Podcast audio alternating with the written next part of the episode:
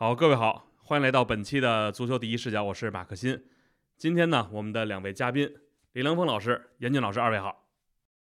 大家好，我是严俊。大家好，哎，这是林老师。呃，咱们其实本来啊，应该先聊一些重量级的比赛啊，但是就是录节目之前呢，我觉得还是要先说昨天晚上一场，就是可能不算很重量级，但是确实又很非常规的比赛，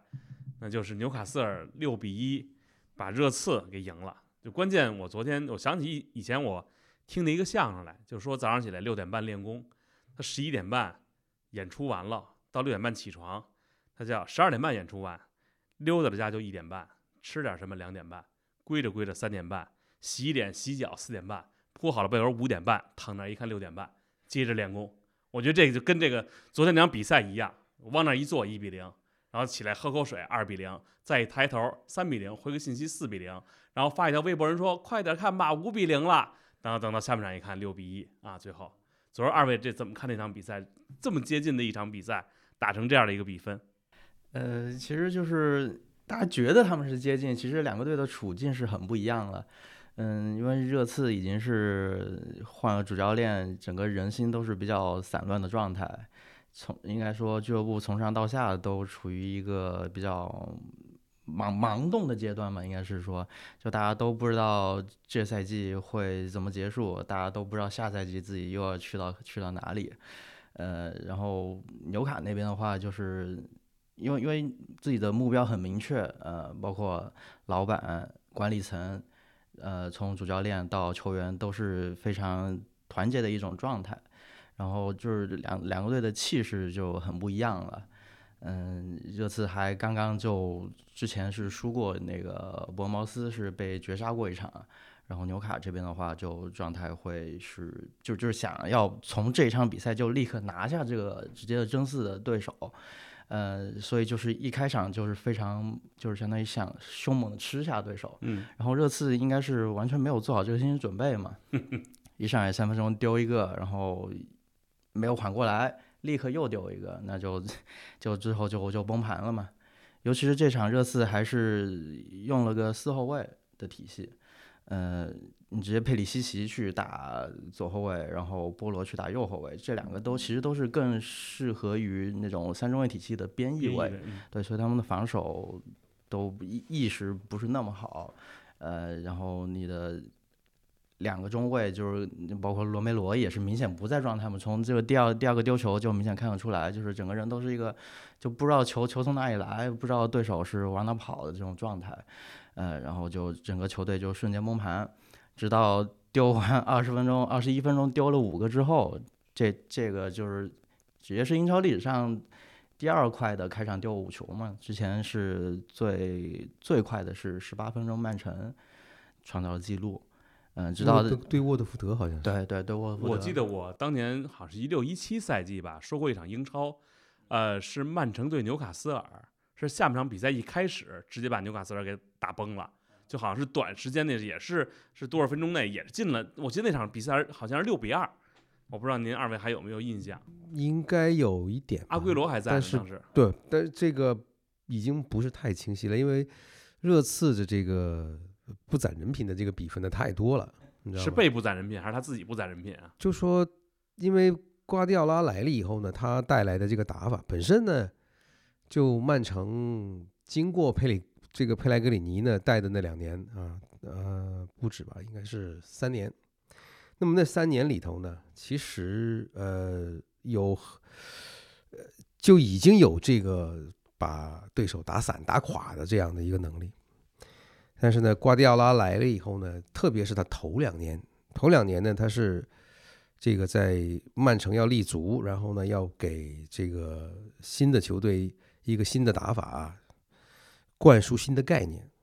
所以他的呃这个球队呢，在头两个赛季里面，基本上就是如果我能够把你打花，我一定把你打花，哎，所以这个有很多不攒人品的比分呢，到后来呢，影响了他们在这个这个赛季里面争取更大的这个目标，尤其是第一个赛季，当然他立足未稳啊，有很多东西他不是太熟。他曾经被这个埃弗顿和莱斯特城的打过四个，所以也可能对他后来这个一七一八赛季是吧？就是他夺第一次夺冠的那个赛季，因为又又是积分过百，又是进球过百，是这么这么干，所以他当时是有一种怀着一个就是要特别希望让大家看一看，就是一六一七我拿第三第四那个根本啊，我们还是我还是没有准备好啊。嗯现在我让你瞧瞧你我的厉害。那是说现在其他球队都都学会了这个，就是说碰到这种机会就要把对方打垮吗？呃，也不一定，我我觉这个得赛季其实出现了好几个这种对这个大比比分的，比方说，就哪怕就是就是二零二一赛季那一那个赛季呢，也出现过很多稀奇古怪的比分，比方说嗯曼城被、呃莱斯特城二比五啊，五比一还是二五呃五比二，然后呢，利物浦在客场被维拉打了个七比二，对吧？那么其实这些都是发生在不是实力太悬殊的球队之间的比分，可以说是更接近这个心理上啊，不是实力上的这么一个反应。那纽卡现在呢是呃，可以这么说吧，处在这个上升期啊。那么热刺呢，现在处于混这个属于比较混乱，而且呢是群龙无首的这种状态。主席现在不知道不知道该找哪一个当教练，然后现在接了这个这个队呃呃斯特里尼呢，他也不是太有主见啊。你包括他这次变四后卫，就好像应该是就是说他想试一试，就是说三后卫玩的好像不是太好，我换一个能不能够使得这个呃结果能稍微好一点？谁知道呢？换这个变这个阵，呃，选择的这个时机非常糟糕。但是呢，你想，就是呃，如果运气差一点，可以这么说，曼联就可能要比热刺更早的接受这样的一番洗礼。那一次呢，指数二比零是非常，我是觉得非常侥幸的一次，就是那一次纽卡就足以把曼联打出一个网球比分的，那个攻势有那么猛，就是看着就是怎么说呢，就是比方说你想象你自己在看一个一个一个战争片，这个炮弹就不停的飞过来，而且是个立体片。乒铃乓啷在你旁边，这个这个这个啊旁在在你的这个耳朵旁边，拼命到处都是爆炸的声音，对吧？就是说你幸运的是没没有那么多炮弹找着你，但是呢，热刺这次就可以这么说，就真的是被纽卡的这个大锤给抡中了拳拳到肉，啊！就是每一就是每一枪他都击中，这个就我是觉得运气有一部分，再一个来讲，热刺呢是真的呃应该是可能是没上球场就已经怕了，心里头就已经怯了，因为以前。就是当然了，这个也怪曼联自己呢。就是我韦赫霍斯特跑到那个安菲尔德去拍人家那个这个球员通道里面那张那个招牌，我估计啊，这就是怎么说呢？就是平常没跟这儿，就老看别人去拍去，那这其实都是主队，要他经过呢，也想拍拍。他呢，他后来解释是说，嗯我想破破解一下人家的这个嗯，啊这个魔法，谁知道他一沾上不得了的输更多。但是呃，有很多就是这个呃民宿说过，就说有的球队到了安菲尔德，他说没出就没有到球场，一出更衣室就输了，因为他已经心里头已经知知道今天我们输多少才不丢人，怀着这样一个心态，所以一上去对方的这个气势一上来，哗啦一下子，这个队就很快就被打包就就就就没有了。纽卡现在就是处于这个，就是谁到他的地头来，都像报仇一样的往死里打，因为纽卡是过了很多年非常憋屈的日子，这这个老板不给钱，很吝啬，然后呢，这个教练呢往往都很保守，啊，不给球迷呢有一个舒心的日子，所以呢，现在他们有一个这样的这个年轻有为的教练，然后呢还不差钱，当然了，现在他花钱比较困难，是大家不让他花，但是现在他有一个条件，就是我如果逮着你们，那我就往死里干。那这个就是现在的一个纽卡效应，就是如果你碰到这样的一个队，避其锋芒，就是一定要小心。那热刺现在小心都不是一个不是一个能解决的办法。他现在是到纽卡这个场地来，他他未战先怯，他没上场，他心理上都已经垮了。所以这个比分是很正常，因为没有一个就是这两个队，你看整体实力很接近，不说谁高谁低，很接近。但是为什么能够二十分钟打五个？这就是一个什么呢？就是彻底打懵了对吧？就是像这个人这个当兵的说的，就是被炮弹震晕了，完全这个人在在在战场上不知道干嘛，shell shock，嗯，这个也不知道中场的时候发生了什么，洛洛里就下去了，是吧？是啊，就很多是不是他已经被震惊了？就就说他一他应该是来不及对这样的一个，就是继续打下去，他可能要出更多的这个错。那么如果是打到一个，比方说八个九个往双位数走，那这个就我我是个人觉得，就是主教练应该要预见到这样一个灾难，要要要规避它。就想起当年恩克说在门兴的时候吧，还是被勒沃库森吧，应该打了一个八比二吧，当时是，然后后来他转会到葡萄牙，然后给他的好朋友打电话嘛，不是说说，哟，你不知道吧，今天又输了一个，又又丢了八个，就有的时候门将他是能有预见的，或者说他今天这场比赛他就知道自己什么都做不出来了，有的时候，所以我觉得可能也是出于保护给他换下来。这个我觉得，呃，说完这场比赛，咱们还是说这个英超的这个夺冠的这个较量啊，因为确实，就现在我觉得，无论是英超、德甲，就冠军悬念真的是非常的大。包括你看上周，就是或者说本周最早完成的一场比赛吧，非常引人注目，阿森纳主场三比三战平南普敦。我想问问啊，就在二位的眼里，这阿森纳是丢掉了两分，还是保住了一分呢？我想问问二位，我还是觉得是丢掉两分。嗯，因为你是哪队球迷？你不是阿森纳球迷吧我？我不是阿森纳球不是阿森迷纳球迷啊。就就是阿森纳真的本赛季是一个非常好的冲冠机会，因为就是你从整个联赛形势来看，曼城因为他需要分心到其他的赛场上去，包括他欧冠是非常想要寻求一个突破嘛。呃，然后你正好又碰上利物浦跟切尔西一个处于一种算是过渡的状态嘛，然后曼联也是在重建期，所以你真正是这这是最近几个赛季比较好的冲击冠军的机会。然后你在这种最关键的时候，连着三场比赛拉垮，就包括前两场打利物浦跟西汉姆联都是二比零领先，丢掉优优你觉得那。也是在丢，就是就是三场比赛丢了六分儿啊？对，就就纯粹全是在一种丢分的状态啊，就是你浪费了这样的机会，然后如果接下来的周中跟曼曼城直接对话，如果再输的话，那就那就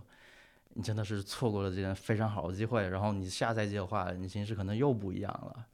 你觉着周中这场比赛谁机会更大呢？因为现在感觉曼城真的势不可挡了，已经。那肯定还是曼曼城的机会大一点，因为，嗯，阿森纳你从从这些迹象来看，就是他还是以真的就是靠一套阵容打天下的。嗯，你像这几场比赛，中后卫萨利巴的缺席就非常关键。他一一不在的话，首先顶他上来的这个霍尔丁，肯定，嗯，从实力上、从状态上都没有他出出色，就是包括呃这场三比三里面的一些防守的选位啊，就是就是就是霍尔丁丢掉位置，啊，萨利巴不在的时候，他搭档中后卫搭档这个加布里埃尔的出问题的频率又更高了一些，就就这，因为这个加布里埃尔跟萨利巴的这个配对是非常默契的，就是两个人是有一种互补的情况，就是一个人不在，影响的不只是他这一个位置，还有他的搭档。然后这场三比三的话，中场包括嗯中场扎卡也不在嘛，中场扎卡不在也是对于整个中场的运转，包括因为扎卡这个赛季的后插上也是很有作用的，他不在也影响到了球队的整个进攻。那就是阿森纳嗯其实早早的放弃了其他的这些比赛，就是为了在联赛里边儿。对，但是但是在这种情况下，丢掉了两个主力，他还是运转不过来，所以这这就说明整个球队还没有到那种，呃，真正争冠的，呃，就是真正能够一口气拿下这个联赛的水准吧。可能这这这种，因为你曼城是经过这么多年的打拼，就是一直在跟利物浦呃互相竞争，就是在这种极大的压力下去竞争，然后呃锻炼了整个球队整个就是非常雄厚的班底，整个整个整个丰富的阵容，阿森纳可能还是缺一些这方面的东西。嗯，李老师怎么看这场比赛？那这是这个三连平，这开玩笑的说啊，就是看到微博上面有球迷说这个领先两个赢不了，落后三落后两个没都不会输啊。但是这个事情呢，就呃，比方说打南普敦这场，那第一个球丢的是非常的冤枉的，对吧？那么这个就是本赛季两次最快丢球都丢在他们这个自己后防啊，不小心。呃，这个事情啊，就朗这个朗斯戴尔他丢球的这个方式，就和前一天曼联在塞维利亚的那个丢球的方式是一模一样的。干嘛呢？就是说，其实门将啊，有的时候呢，他并不一定。对这种就是说由自己脚下发动这个这个进攻呢，感到这个自信，他会对这样的一种做法呢，心里其实他是内心深处他是有疑虑的啊，他不一定很自信，他不一定就是说有这个习惯了这种打法的门将，对，那比方在那种环境里成长起来，比方说以前的这个现现在的埃德松啊，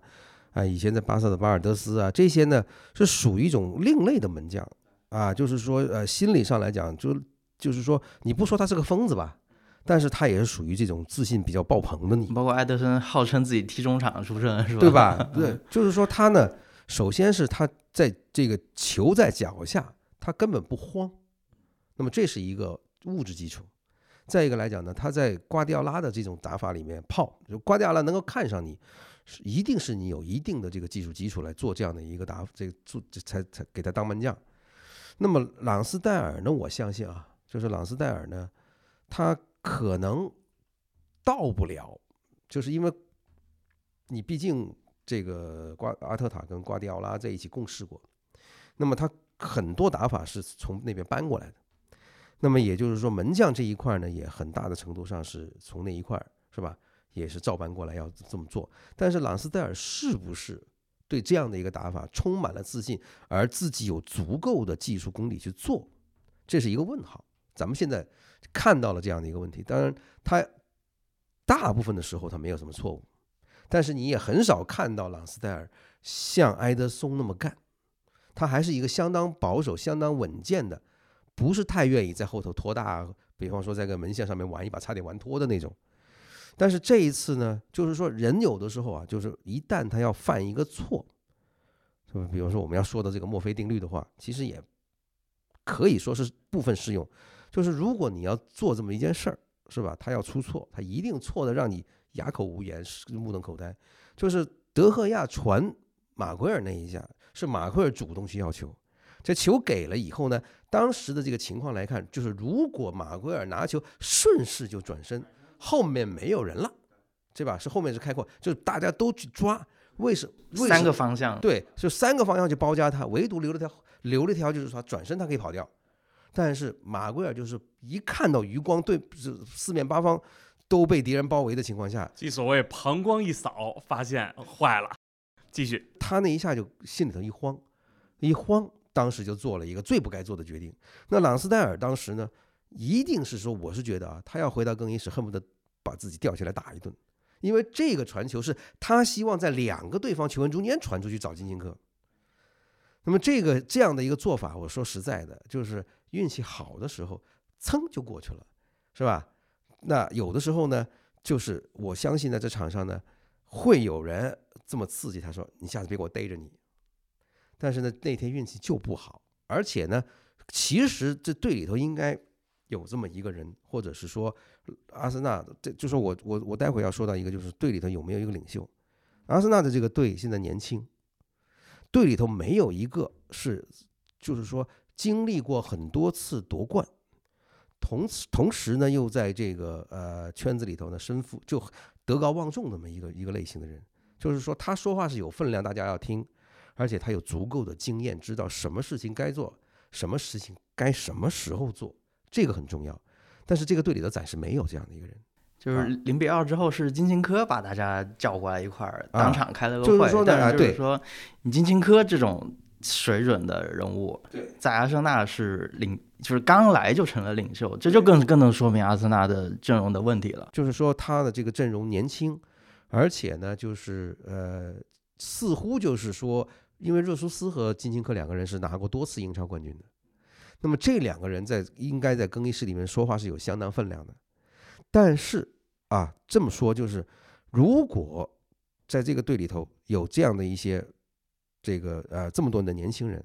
他们有的时候呢不一定知道有些有些事情这个时候做不得，特别是当你正在处在这个运气不太好的时候。那么如果这个，比方说英文里面有一句俗话叫做 “When in doubt, give a shout”。对吧？就是说，你一旦发生，就觉得自己不不是很确定，非常怀疑啊，这个时候呢，你就要大声喊，对吧？喊给自己信心、鼓劲儿。但是呢，这个我相信呢，朗斯戴尔，或者是说再往前面两场，比方说像这个呃呃萨卡罚丢点球，或者再往前，呃，比方说送给利物浦的那个点球，等等这些失误，那其实。这个场上应该有一个人，这个人本来应该是扎卡，他去提醒他的这个队友，因为他在这个队里时间最长，就是说你啊，比方说谁谁谁谁谁，这个时候不要干这个动作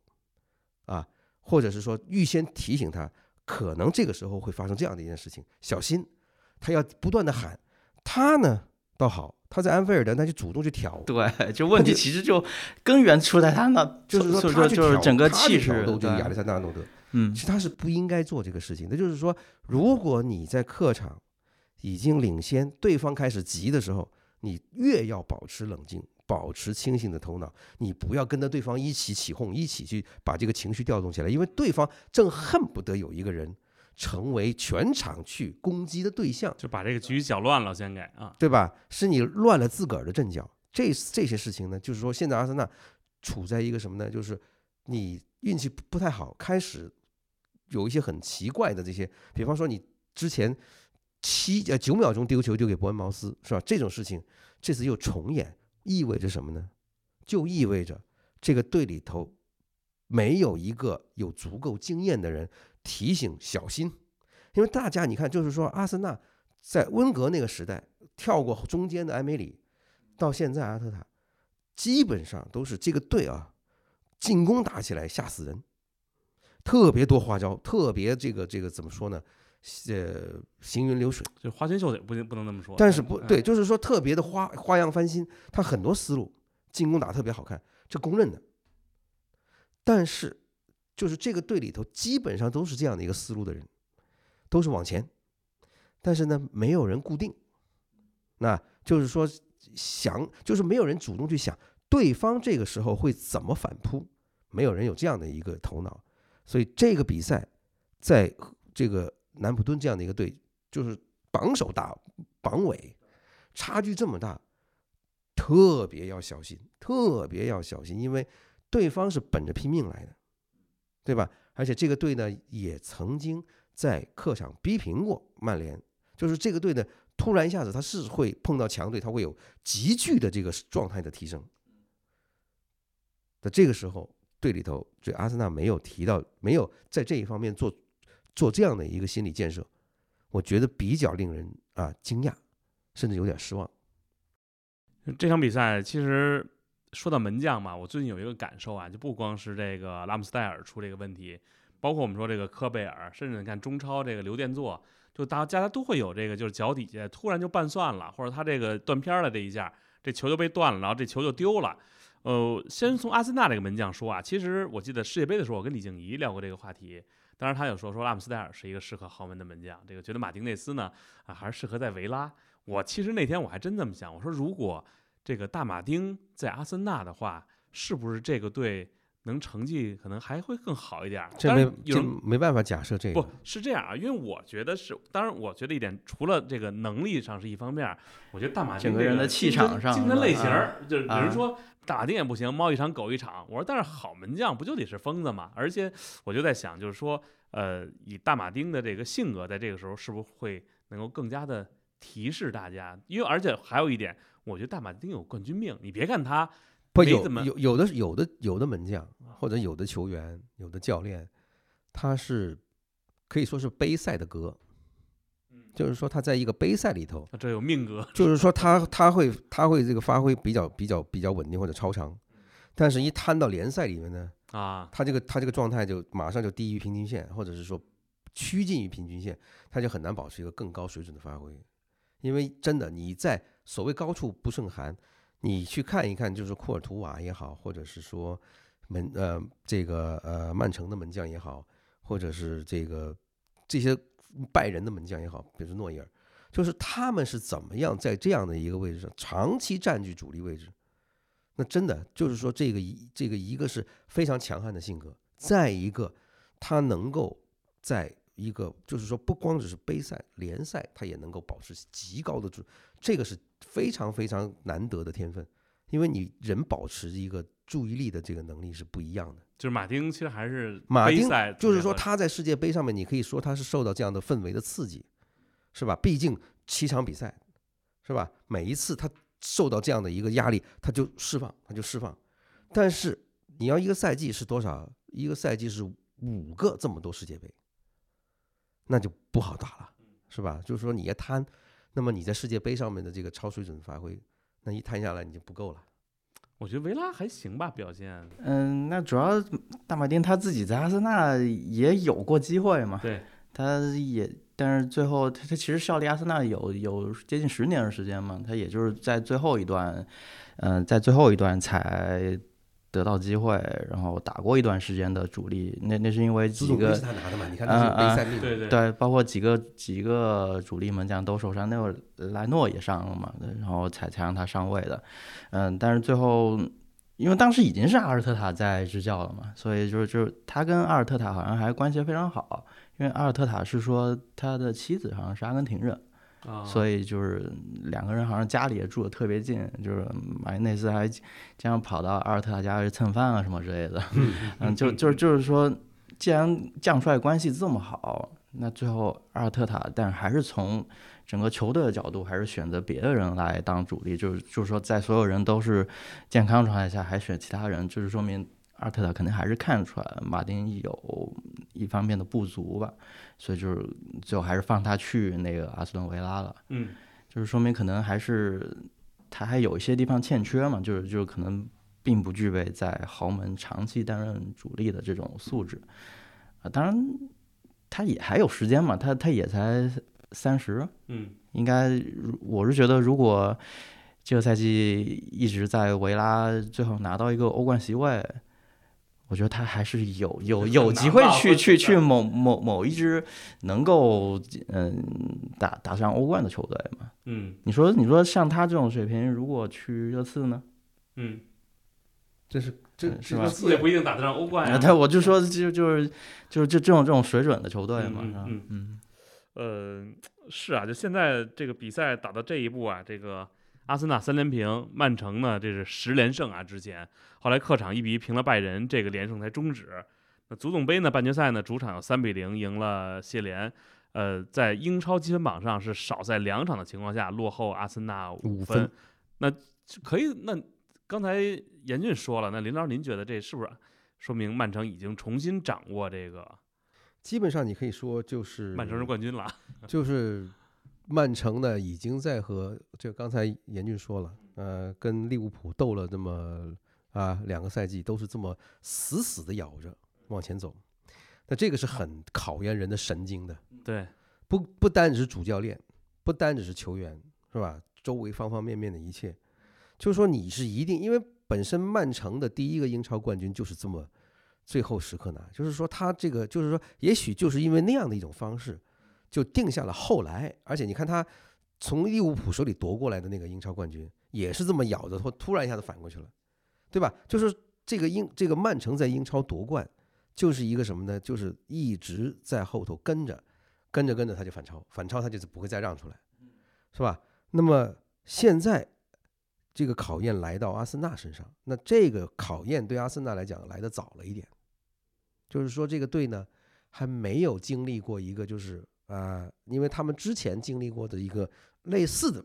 失望是什么呢？就是前四已经在手里的稳稳的抓了对，就是刚刚上赛季经历过这样的失败，一下子嗯被热刺拧了过去，对吧？那么这一次呢，就这个榜首的位置在手里捏了大半个赛季，咔嚓又被拧了过去，就是这个，就是这个考验，往好里说是呃阿特塔带这个队提前走到了他们要适应这个心嗯理考验的前边，对吧？就是说要要碰到这样的一个被被对方逆的、被对手逆的这样的一个这样的一个事情呢，他们预先碰到了。其实他们本来应该还没有到这样的一个地步，但是呢，突然一下子就自己就在榜首领先了这么久，对吧？所以这个事情对他们来讲呢，心里是有一定的影响的。就是上个赛季呢，有没有前四这个事情也困扰了他们很久，似乎啊应该稳操胜券，但是呢总还是不太踏实。然后呢，一旦到直接对手在连胜的时候，这个压力一来，变成自己也得以步屈步，我也得连胜的时候，就不是每一个人都能绷得住，因为有的时候。那那个以以以前有个电影里面就是说，我希望成为猎人，但我不希望成为猎物，对吧？他是希望就是 I want to hunt, I don't want to be hunted，对吧？就是有的时候在后头跟着，心理优势心里对对对，啊，就是我在后头紧咬，死死的咬着你，给一种什么？给前面的人一种什么感觉呢？就是你一刻都不能放松，你稍微一放松就要出事儿。那么这个阿森纳呢，其实是在过去有过不少次，就是有大有有非常这个呃大的领先优势被逆掉。那嗯么这个可能在这个俱乐部的这些人的这个脑海里头有一个伤疤在那儿。嗯啊，就是我不知道是不是这次能够爬过去，或者是闯过去。但是呢，这个事情，这个这个事情总是像噩梦一样会再来。那么，既然发生过热刺逆掉他们的这个前四，那么这次呢又发生曼城逆掉他们的这个夺冠，其实都是心理上不过关的一种表现，嗯对吧？那他呢，就是说在打这个利物浦的时候，因为他之前一直在连胜，那么打利物浦的二比零领先上半时的时候，他们不会踢了。突然一下子就开始在问，我们二比零是不是真的？这比赛怎么还没有结束 再加上扎卡那一下啊？？这个突然一下子对方扳回一个，好了，这下二比零这个最危险的比分就出来了。嗯然后呢，到西汉姆同样的一个问题又来一次。那么这一次呢，这个点球的机会还落到他们他们自己手里头，没把握住。那么这下子就一发的加重了这个队里头这个心理上的一些什么呢？胡思乱想，就说我们是不是这个运气啊，或者开始在问啊，怀疑自己是不是我们还没到这个地步啊，是不是还不够成熟啊，等等，就开始要反思了，啊，这个反思怪就出来了。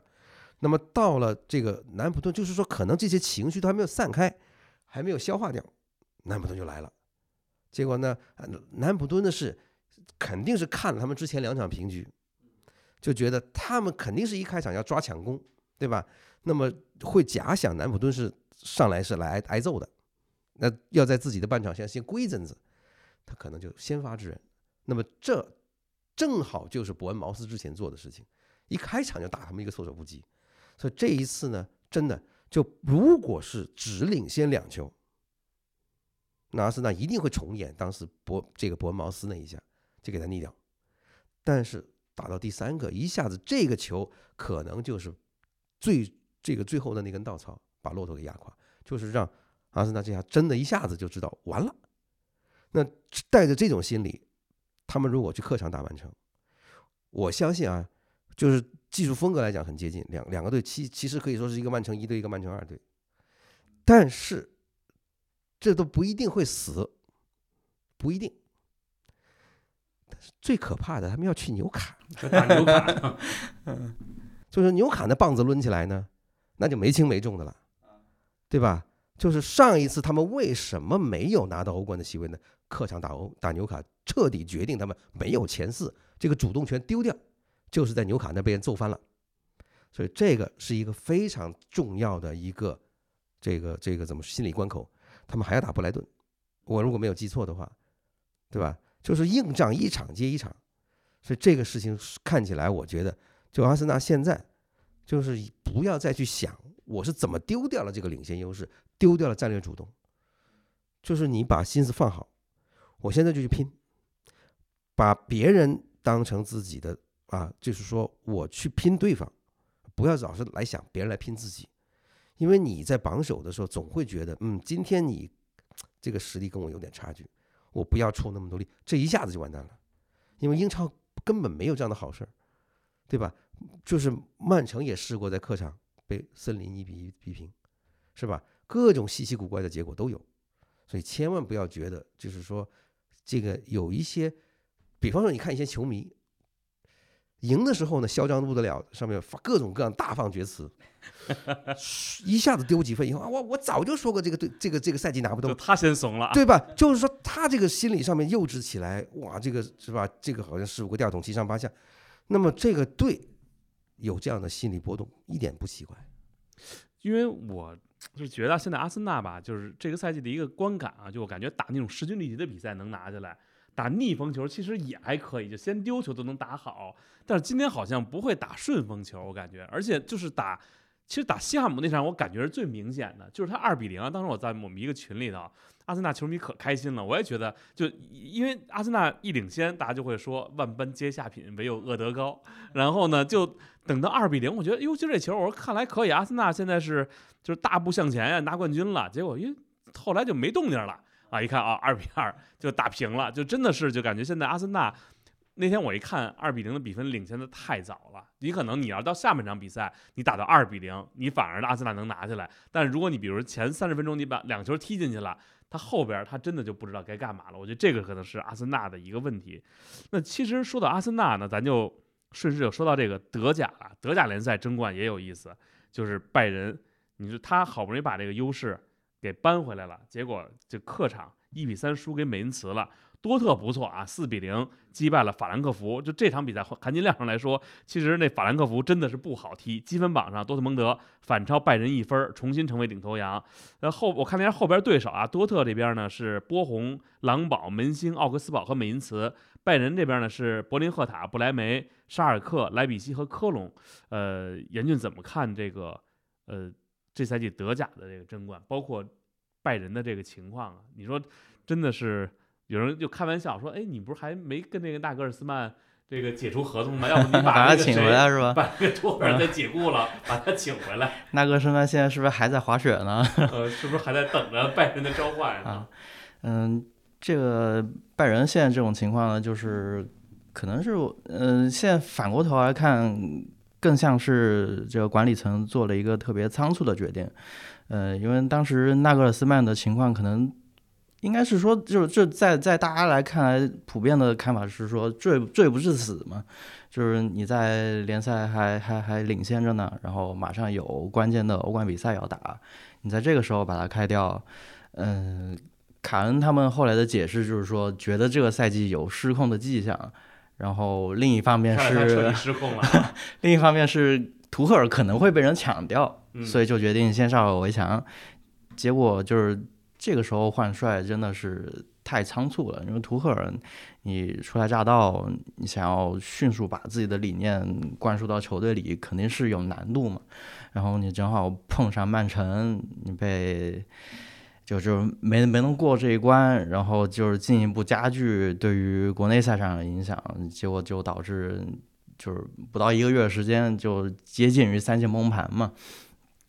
那这种时候就呃。其实就是说，拜仁之前的德甲十连冠的时候，也是其实也出现过一些小波折，包括他的主教练其实在任也不是特别长久嘛。就你像像弗里克这种，也会最后因为跟萨里亚米奇的一些情况，最后离任。嗯，就是这个球队其实是一直会有一些小问题，但是最后还是能保持国内连冠的态势。很大一方面原因是因为自己多特蒙德自己不给力。所以就是当这个时就是时代在召唤，又又把这个机遇给到他手上的时候，就这个时候他需要站出来把握住这种机会。然后至少从这一轮的比赛来看，就是他是把握住了。嗯，包括你呃他的锋线上的阿莱啊、马伦，马伦是连续五场进球嘛，然后阿德耶米这这几个人就是及时的展现出了这种状态。嗯，那就就是说。那接下来的几轮就还需要再拼了，一场一场拼，因为，嗯，因为拜仁就是瘦死骆驼比马大嘛。你要是自己不把握机会，你拜仁还是会有，就是在这种情况下，一不小心还是会咬你一口嘛。就是关键就是看接下来几场多特蒙德能不能过心理上这一关我，觉就得多特比阿森纳嗯好的一点，是因为就是他和拜仁的直接对话已经输完了，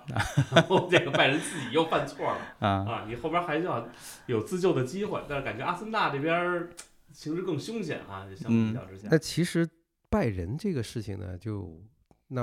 如果我们回去看他这十连冠，那拜仁有一个就是基本上可以说，他是一个很稳定的发挥，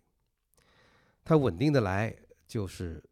只要是他一发力，比方说好像给一个信号，就说你站好了，我要揍了啊，这德甲的对手就一个就垮掉了。就是说，当拜仁一开始提速就要开始连胜的时候，比方说，嗯，大家这一次累得半死啊，拼了半拼了拼了半条命，赢了一场比赛，回头一看，拜仁又赢了，那本来心里就觉得，哎呀，这个他们怎么还不犯错？然后呢，第二个可能拜仁先打，他们又赢了，那压力转到自己这边，能不能赢呢？带着这个疑问上场，没赢，好，咵一下子这个形势就倒过去了。那基本上每大部分的赛季，这个拜仁不管他中间有没有波折，是吧？是不是拜仁试图让这个联赛演得更像一点，对吧？他基本上这个这个队都一直是一个很稳定的输出。那没有，可以这么说，很少出现过换帅之后不灵的，对吧？之前是吧？把这个当然也很少在赛季中途这样换嘛，就很少在这个阶段晚来换，对对就是这，季中他是换过的。嗯呃，说是海公公两次出来救火，对吧？这个弗利克这种，对吧？就是说，其实是他过去一直非常的幸运，换都行，换都行，对吧？就给这个拜仁的这个管理层呢，形成了一个感觉，就是没什么大不了的。我们拜仁只要换帅，他就一定能够提速，是吧？这个错觉。但是有的时候呢，确实会碰到万一不灵这样的一个事情。那么现在确实是发生了，到现在我们还不能够百分之百确定这个是不是就真的不灵，是吧？也可能是图赫尔可能上任的时候，这个老是这个，比方说这车挂档挂不上去，这也很正常。但是万一就是他如果一旦有一场比赛，啪一下子打顺了，哪怕只是短短的这个剩下的这个四五场里面，他一下子飙上来，形成的这个压力都会让多特，因为只有一分的优势，对多特来讲是绝不安全的。而且多特也好，或者是以前莱比锡等等勒沃库森等，这是所有的这些队，都在什么呢？都在有一个什么长期的心理阴影，就是在等。其实大家都在等拜仁为什么还没有发飙，和他们为什么还没有连胜？这个是不是假象？是不是在骗我们？对吧？就是说，就就像当年荷兰人一样，是吧？德国人怎么还没来？德国人是不是要来了？但是呢，现在的这个情况，可能观察拜仁或者是观察多特时间够长的话，形势稍微有一点点不一样。因为现在呢，就是图赫尔在带的这七场比赛里头，给人的感觉是乱，而且运气极不好。他不是没有射门，不是没有机会，而且他有那么，比方说在主场对拜曼城的上半时，这个比赛的质量还是相当高的，机会也很多，一度就是让曼城呢有一点点这个危险，而且这么反复的冲刺和这个突击，就把阿克给打伤了。好了，结果呢，就是因为你把握不，就是你看萨内那个球那个机会，可能搁别的时候，别的教练带队，他就就就这个球可能就进去了，是吧？轮着图赫尔他就就进不了，这东西是玄而又玄的，根本没办法解释的东西。但是呢，现在就是拜仁现在就是着急的是什么呢？机会一堆，但是把握不了几个。那你你看，就是他和这个他输美因茨之前和后后分海海姆的情况是一样的，都是领先，进了球以后不会了，怎么办？下一个球从哪来？这个事情呢，就跟图赫尔跟这个在切尔西带队的这最后这大半大这个大半个赛季非常像，就是一个球之后怎么办？下面还有没有？不知道。这种时候是不是就是有一个稳定发挥的中锋还是非常重要嘛？因为你拜仁之前这么多年有莱万一直很稳定，每个赛季至少四十球嘛，就是在这种时候就就能够把一比零扩大到二比零、三比零，这种比赛就稳了。对但是呢，纳格尔斯曼正好就是要改掉这样的一个活对，法，对吧？纳格尔斯曼为什么跟和莱万合作不下去呢？就莱万觉得你你你现在培养这么多这个前锋射手来给我争饭吃，来挤压我的空间，对吧？嗯就让让我就失去了成为是吧这个世一锋的这样的一个啊机会了。那我不在你这混了，我去别的地方。那么也就是说，纳格尔斯曼刚刚开始他的这个所谓的这个啊群群风的这个时代，都还没有把这个事情给练好，然后他就是吧这个出师未捷，对吧？其实后来也走回头路，又把这个舒波莫廷捧上中对，锋位置，就是说他也有一定的摇摆，对，但是毕竟就是职业教练还是要看成绩。嗯但是呢，他确实在尝试，就是说，因为莱万的年龄摆在那儿，嗯就是说纳纳格尔斯曼，即使不是这么快动手，他也一定要多多少少要为这件事情开始做准备，对吧？那么你你你迁就莱万多少多少多少个赛季呢？迁就到什么时候？然后等一直要等到莱万踢不动，那么你手下这么多前锋，你是不是都走光了？所以他一定要想，就是我到底要不要继续和莱万进行这样的一种，就是所有的进球都由他来完成，对吧？大部分进球由他来把握，还是说我培养更多的火力点？那么摆脱过去的这种，就是他要不进球，这个比赛不不好打。那么也就是这样的一个改造。当然，这个改造是很难的，因为你毕竟十年是吧，都是这么过来的。那么大家都知道啊、也不好说是十年吧，因为莱万是一一一四一五过来的，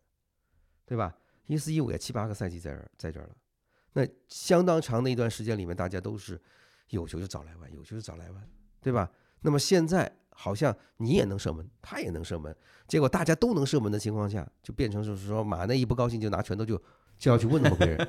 这个事情我相信是，就是说他一定要在改变他这个活法的过程当中，要要有一个很漫长的一个过程。但是现在就恰恰是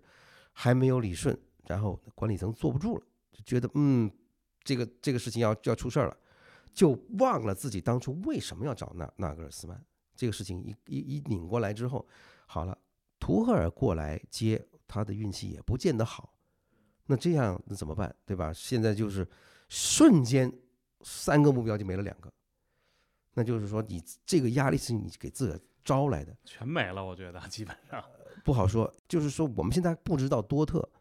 能不能够把握这个历史给的给的机会，对吧？就是说现在大家都在想，拜仁会不会真的就再也就不一直是这样，就进了球不会再打第二个？不知道，因为有很多次拜仁都有这样的给人的假象，但最后都一下子露出这个狰狞的本来本来面目，又开始连胜。这个事情虽然现在还剩下六轮，还是四还是五轮还是六轮，对吧？就剩下的这么点时间里面，还是有相当大的机会能够让能够让拜仁拜仁给他拧过来的。还有五轮比赛啊，嗯就是说，真的，一分等于没有，嗯啊，这个优势几乎等于没有，尤其是打对拜仁。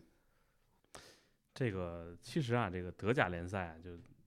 过去啊都是拜仁拿。我看今天黄子俊老师写篇文章，十一年来，我天，我说都十一年了，我说你 怎么着也该让人拿一次了吧？你总不能真出个百冠王啊，在这个联赛里头，一百年都是你这队，所以这个确实，嗯，可能对于德甲来说，如果多特拿一次冠军，可能好多拜仁球迷可能也愿意看到。当然，对于拜仁管理层来说，真的就是我每年的起步就是，比如说这个联赛冠军。那如果我最后德国杯没有，然后德国呃这个欧冠没有，然后最后联赛也没有，那管理层可能也就麻烦了，就是谁都不愿意这事儿在自己的手上终结。那刚才说到中锋这问题呢，就是上期节目就想问，你说这个切尔西，咱也说他不会进球，咱甭别的，那你说这个 C 罗会不会在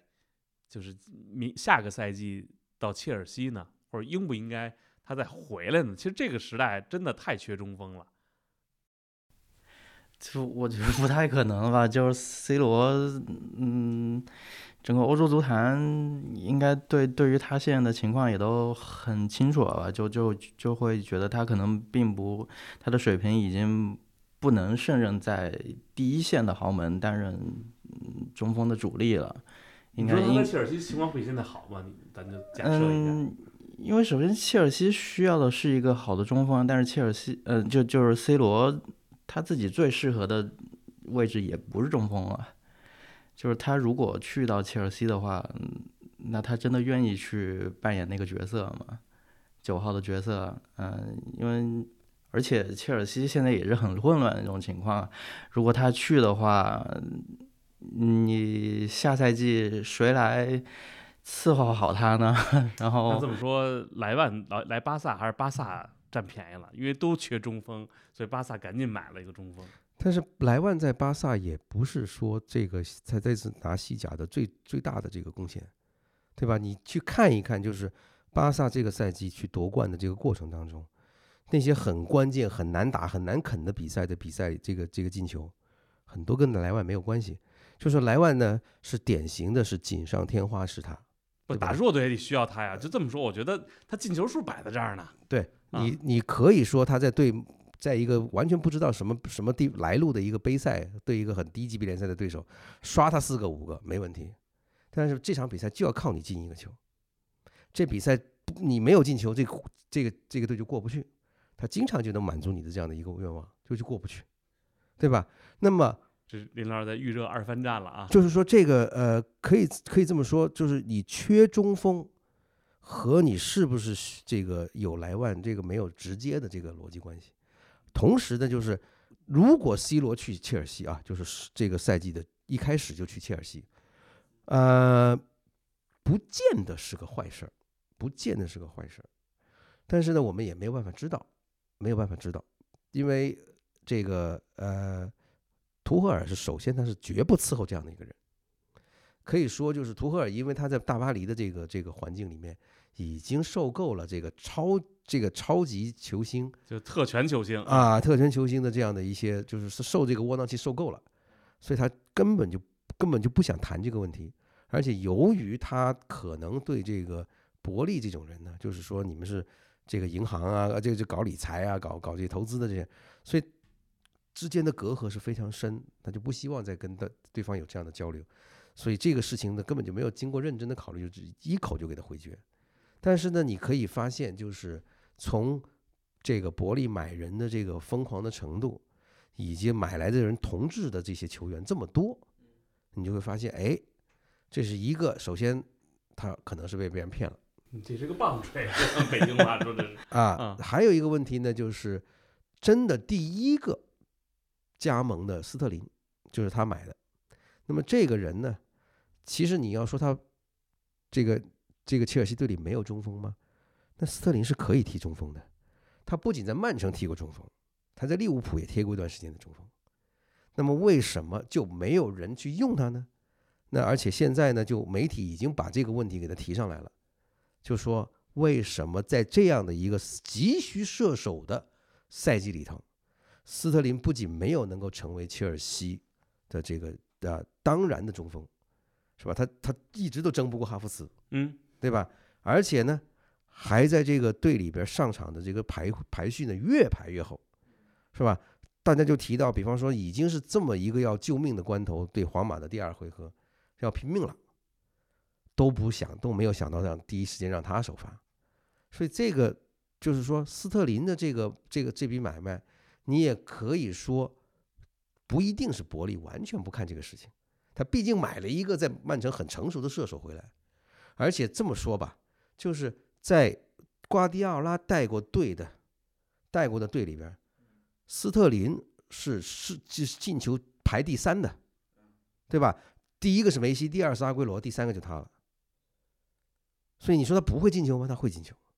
但问题就是为什么就没有人去？就是既然他来了，没有人去为他设计一个打法，而偏偏偏就成天就围着哈弗茨转，对吧？说这些事情也可能就是说，如果 C 罗来，不一定会一点作用都没有，但只是我们现在没有办法知道。但是现实当中有这么一个人，对吧？就是斯特林。斯特林呢，跟这个 C 罗有一些相似的背景，就是两个人都是边锋出身，边锋转成了踢这个改型成为射手。对吧？那么，C 罗在曼联是被福格森和这个霍这个费伦斯汀两个人，这个把他努力的从一个啊这个喜欢带球、喜欢盘带突破的这么一个人，改造成为一个射门效率奇高的这么一个中锋。那么斯特林呢，也是在利物浦踢过一阵子边锋之后，然后罗杰斯也是碰到有一段时间没有射手啊，这个队里的前锋、中锋受伤，把他挪到箭头的位置上也能用。然后呢，就因为这个，他到了曼城之后，曼曼瓜迪奥拉把他就彻底给掰了过来，就让他不要再去踢边锋，让他呢和七个小矮人一块儿，是吧？在场上这个前前场成为一个涡轮的这个大家轮流去填这个中锋这个坑的这个打法的一员。那么这个就是现在这个你说中锋可能再过上几年又雨后春笋那样出来，对吧？你方说现在布莱顿的这个福格森。一看出来又是一个非常好的中锋的苗子，对吧？所以不好说，对吧？你是就是说你有一段时间这个潮流都兴是吧？都是用边锋改造中锋，那可能再过一阵子，大家觉得嗯这个办法好像不是太牢。其其实最近几年应该整个风向是在朝着中锋回暖的这这个方向去嘛，因为包括现在你哈兰德在曼城这个体系里立住了，然后你甚至姆巴佩也也是经常踢这个中锋的位置嘛。你呃，他最近从法国队，呃，决赛时候吉鲁下去之后，那马佩不就是去踢中锋嘛？然后包括现在在这个大巴黎，中锋啊，这中锋我才不想去给人家扛刀呢啊！但但是其实，嗯，如果内马尔不上，包括最近就是姆巴佩跟梅西搭档，梅西再给他送球，他去踢中锋，其实，呃，其实活得也也挺好嘛。说到梅西，正好说完 C 罗嘛，包括你说的这个大大巴黎，就大家都觉得啊，像你呃严俊说的，就是姆巴佩和梅西两人配合越来越默契，尤其内马尔不在的时候，对对对，就梅西给他喂球喂的都很好，就是开玩笑说是懂事儿的员工啊，知道给自己老板 给总监给给总监踢舒服了 啊。就是我想问问啊，就是巴萨这个赛呃昨天那场比赛一比零赢了马竞。然后呢，就大家在第十分钟全场又在高唱这个梅西，而最近有消息说什么拿了十五个箱子啊回来了，从这个巴黎，还有包括什么孩子在这个呃巴塞罗那的学校已经进行预注册了啊。我想问问严俊，你希望梅西回来吗？或者你觉得他如果真的回来是好事是坏事？我觉得这先不能考虑这么远嘛，先先考虑怎么能实现吧。就是说，巴萨从财政上怎么负担起梅西的这个。他的工资带来的一个财政的缺口吧，就肯定不能比莱万低，对吧？你说他回来，对啊，不是你呃放梅西出去的原因，就是因为财政已经负担不起了。然后你你上赛季呃就是去年夏天刚刚用过那么多杠杆，现在你连加维在一线队注册都是都都都是先注册完了，然后又又又又给退回二队去了。那你现在哪来的这个钱呢？首先，他不是说要卖掉五个人吗？卖卖五个人，他也他还得引援嘛？那那你如果如果就是说全队全部为了梅西，把一大一大堆人卖了，然后再把他弄回来，那那你整个球队实力削弱了，那你只是纯粹为了一个情怀把梅西赢回来吗？你这个毕竟你整个球队还是需要有竞争力啊。你巴萨别不就我我就是这个巴萨这么做呢？这个出出于舆论的压力，因为这个队经常干这种事情。嗯。就是说，舆论一说个什么事情，那就好吧，我们就这么干，也没有想过这个这么这么干是不是应该，对吧？但是呢，如果是梅西已经离开的话，这应该是一个开始新新时代的这个这个时候，嗯。没有必要，就是说，那球迷当然不管你那么多，因为他们不管这个这个账不是他们就我就来看球呢，对吧？我对，就是我买了票，为什么我看不到梅西？那肯定有人要这样这样想啊，对吧？那么我我难道我现在买票买买这个球票的钱，来万的吗？对吧？我这个我这个票钱跟之前的球迷的票钱难道不是一回事吗？是吧？为什么你们之前看球有梅西，我现在看见没有？大家就就就就有这么一些人就爱起哄，对吧？就是说在看台上，然后我我相信啊，就是。如果拉波尔塔这个人是吧，不要这么投机的话，是吧？你跟球迷解释一下，或者是说摊诚不开诚布公的说一下，就说梅西当时没有留下，就因为是我没钱，现在他还回不来，也是因为我们没有足够的钱，是把这个道理讲清楚，你再去唱梅西，随便你们唱，对吧？没有关系，我甚至我们可以让梅西来。到球场里面，到贵宾席上面听你们唱，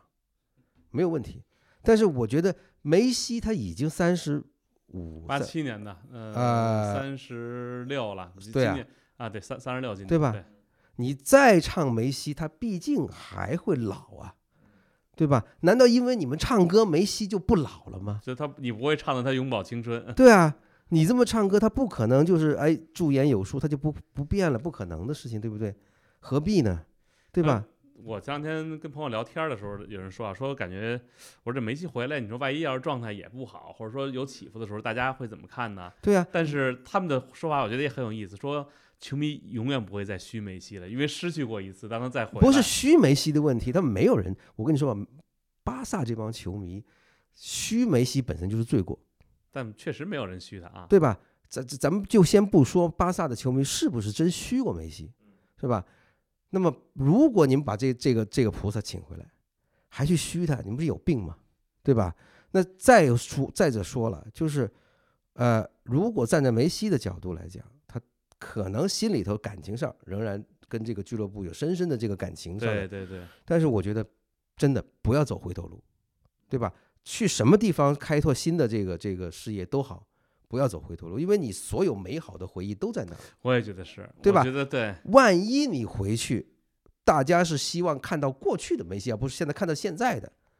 然后你要发挥不这个达不到他们的这个预期的话，因为球迷是什么荒唐的理由、荒唐的念头都会生出来的。然后你一旦没有，那么他们开始会觉得，为什么你达不到以前？他们没有想过你已经三十六了，不是二十六了，对不对？所以为什么呢？就是你已经把最好的人这个职业生涯留在了巴萨，对吧？你已经把最好的美美好的回忆留在那儿，那就留在那儿好了，对吧？就不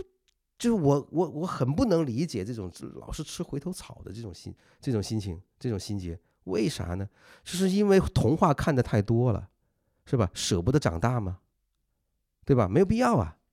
也可能就是对现状实在不满，但是又找不到解决办法。这个有的时候拿不西甲了不不，就是对你都快成为西西甲难道你还得三冠王又得那那你巴萨球迷肯定永远不会满足的呀。没有，那皇马的球迷也不满足啊，曼联球迷也不满足啊，阿森纳球迷也不，没有哪个俱乐部的球迷会满足，对不对？恨不得所有的锦标每次都是，你看拜仁的球迷拿了十一个，十个十十个德甲，他仍然觉得哦呦呦呦，现在不我们的德甲不行了，赶紧换帅，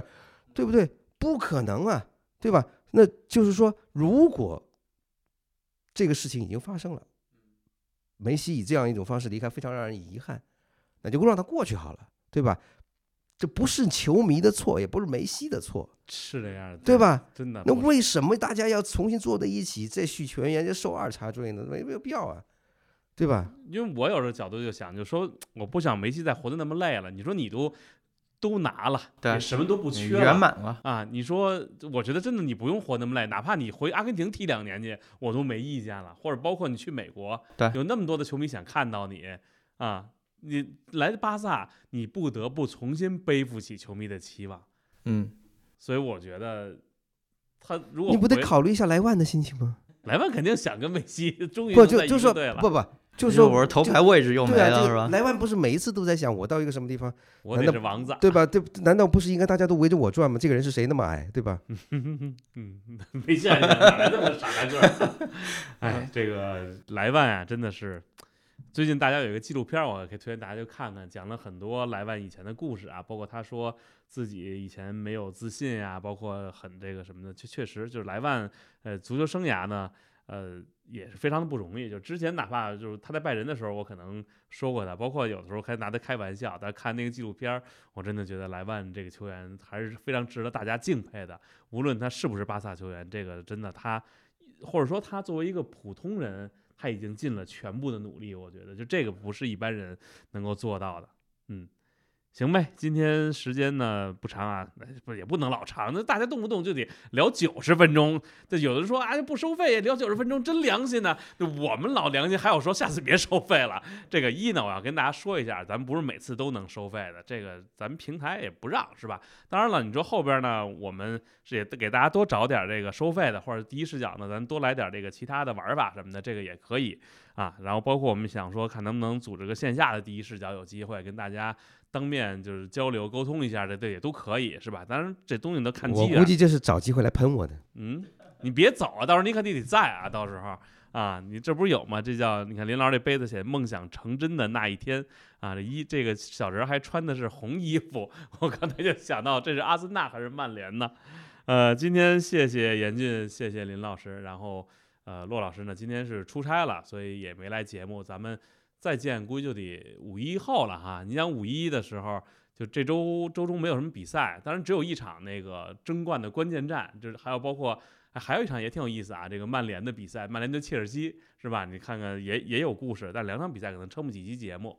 对吧？曼联和切尔西的比赛改期改到五月二十六去了。啊，五月二的，那那那那就那就还得再再再等了。然后另外呢，就大家可能每次一到假期老说，那，就就过节了，那不不更新节目，那我们也得放假，对不对？现在啊，他觉得好像这个英超的这个圣诞赛程。对，也同样适用于适用于这个第这个第一视角，尤其在节假日更要服务好各位球迷。这个也不是，关键是就是现在呢，就是一般到这个节假日的时候，这个其实呃各个社交媒体平台其实流量也低了，就开始大家还是一般在那个时候会选择出行。当然我们说五一节快到了啊，大家肯定要结伴出行，那也是一呢嘱咐大家啊吃好喝好玩好。第二一个我觉得注意安全，行呗。那提前给大家问候一个五一快乐。呃，谢谢严俊啊，谢谢林老师，再次感谢各位，咱们下期再聊呗，再见，拜拜。